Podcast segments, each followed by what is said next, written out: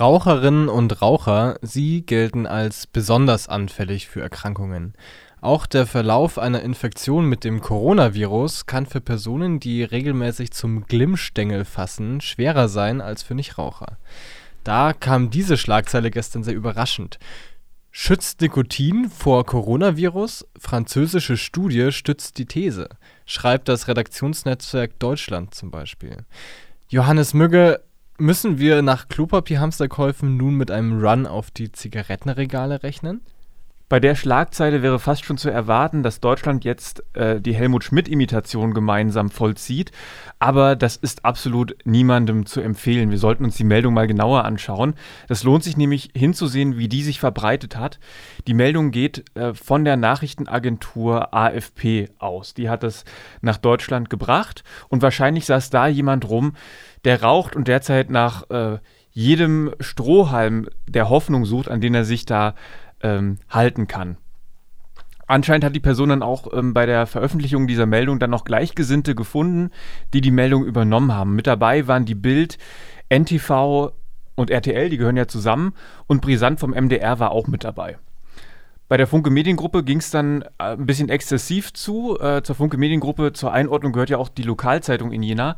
Da hat man direkt aus der Schlagzeile Coronavirus schützt Nikotin vor Erkrankung mit Covid-19. Ähm, das hat man sich schön vergoldet, indem man die Nachricht hinter die Paywall gepackt hat. Also man hat nur die Schlagzeile gelesen und konnte dann hoffen, dass die Antwort hoffentlich ja bedeutet und ist dann vielleicht zum nächsten Zigarettenautomaten gefahren. Weiß ich nicht. Äh, das war die eine Seite. Die andere Seite hat die Meldung weitestgehend ignoriert. Ähm, bis auf ein gallisches Dorf könnte man fast schon sagen. Das war die Wissenschaftsjournalistin beim Spiegel, Julia Köppe. Dem ist sie dann nochmal nachgegangen. Das klingt irgendwie so, als wäre an der ganzen Sache nichts dran. Äh, ja, das kann man so sagen, aber man muss es jetzt besprechen, wo diese Meldung schon so groß die Runde gemacht hat. Also schon zu sagen, wie das Redaktionsnetzwerk Deutschland, die Behauptung stütze sich auf eine Studie, ist mutig. Studie ist in dem Zusammenhang wirklich ein großes Wort. Im Bericht von Julia Köppe zeigt sich nämlich, dass bei der Studie äh, es sich eigentlich um eine Umfrage in einem französischen Krankenhaus unter Corona-Patienten handelt. Da haben 5% angegeben zu rauchen. Verglichen mit der Gesamtpopulation ähm, sind das deutlich weniger Personen. Und da wollen die Forschenden jetzt herausfinden, ob das Nikotin als Wirkstoff einer Zigarette Coronaviren davon abhält, an Zellen anzudocken. Das ist also bis jetzt nur eine aufgestellte Forschungshypothese. Ist die denn dann wenigstens gut begründet? Julia Köpper hat sich auch das angesehen und findet es schon von der Statistik her sehr gewagt. Da war die Stichprobe in der ganzen Umfrage nämlich 480 Personen groß, von denen aber insgesamt nur 22 Personen rauchen. 22 ist dann keine besonders gute Zahl mehr, um zu schauen, ob sich noch irgendwas normal verteilt, was man ja dann äh, braucht, um etwas, ähm, um etwas repräsentativ abbilden zu können. Das heißt, wenn wir da auch nur Abweichungen haben, liegen die vermutlich im Bereich des Zufälligen.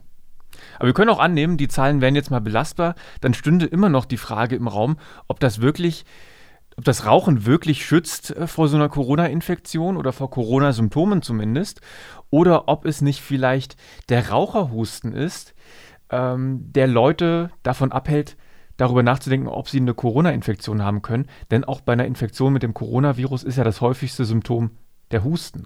Und wenn ich dann meine, das kommt vom Rauchen, dann äh, werde ich halt auf einmal zur Zahl äh, der Dunkelziffer, zu der ich mich dann äh, gehörig fühle. Ich kann da ja nichts dran ändern, aber zu meinen, ähm, der Zigarettenrauch würde mich jetzt vor dem Coronavirus geschützt haben, ist auch in der Hinsicht mutig. Und dann können wir uns noch die Hypothese anschauen dieser Studie. Da geht es ja einzig und allein ums Nikotin so als würde eine Zigarette nur aus Nikotin bestehen. Insgesamt sind es aber 4800 verschiedene Chemikalien im Zigarettenrauch und der Raucherprävention zuliebe sage ich noch, dass insgesamt 90 davon hochkrebserregend sind. Also wirklich keine gute Idee zu rauchen, aber 4800 Chemikalien. Wenn man eine davon auswählt, um zu sagen, vielleicht schützt die vor dem Coronavirus, das ist extrem willkürlich. Das ist aber nicht völlig unbegründet. Die Forschenden haben gesagt, ähm, dass das Coronavirus an Rezeptoren im Gehirn andockt, ähm, die auch, äh, wo auch das Nikotin andockt.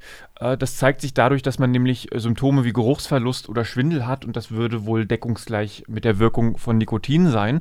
Und deswegen wollen jetzt die Forschenden in einem Feldexperiment flächendeckend Nikotinpflaster und Kaugummis verteilen. Das klingt ja spannend. Eine andere Möglichkeit, die ich mir noch zurechtgelegt hätte, wäre, dass die Personen einfach falsche Aussagen gemacht haben, weil es vielleicht doch ein bisschen peinlich ist, zuzugeben, dass man Raucher ist. Ich habe das selber auch gemacht, als ich bis vor sieben Monaten Raucher war, beim Arzt angekreuzt. Ich bin nicht Raucher. Ja, also soziale Erwünschtheit kommt in solchen Umfragen oft noch dazu. Ich kann dir jetzt aber nicht sagen, ob äh, diese Umfrage nochmal auf soziale Erwünschtheit getestet hat. In jedem Fall 22 ähm, von 480, das ist zu wenig, um, um irgendwas sagen zu können. Rauchen ist halt einfach doch ungesund, das kann man nicht abstreiten. Aber werden jetzt in dieser Studie Probanden mit Nikotin zugedröhnt oder wie kann ich mir das vorstellen? Das müssen wir mal abwarten.